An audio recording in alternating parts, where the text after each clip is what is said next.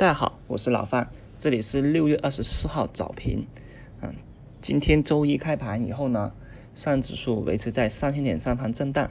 那周末其实是有一些利好的消息出来的，这体现在券商板块啊对早盘的一个引领跟刺激。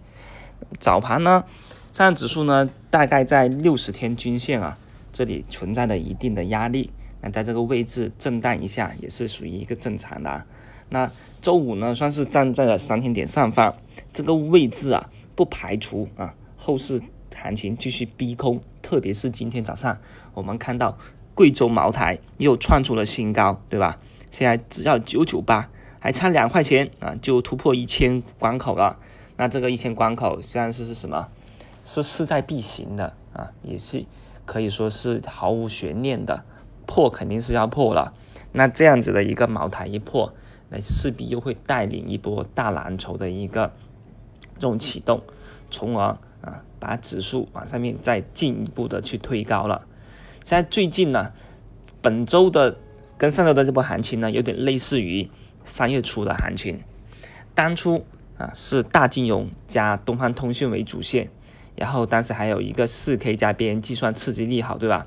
那这一次大金融呢也是起来了。然后再加上一个垃圾分类的主线，再接着就是配合上创业板可利好的一个刺激，这波啊可以说是，特别是有一个灵魂票啊，那就是空间一超一起的电魂网络。那现在呢还有垃圾啊分类的也纷纷的走起来。那垃圾分类老范上都已经跟朋友们讲过了，这可以说是此前雄安版的一个复制了。所以看到垃圾分类的板块非常的强，那金融板块呢，无疑啊，现在是带动这波指数回暖的方向，肯定也是主流。所以如果朋友们要玩，可以啊去在金融板里面继续参与。当然，老范呢认为，像那个创业板借壳的这一部分的，像也同样啊会是这波行情启动的一个刺激点。那垃圾分类更加不用说，北上先行，接着全国推行，对吧？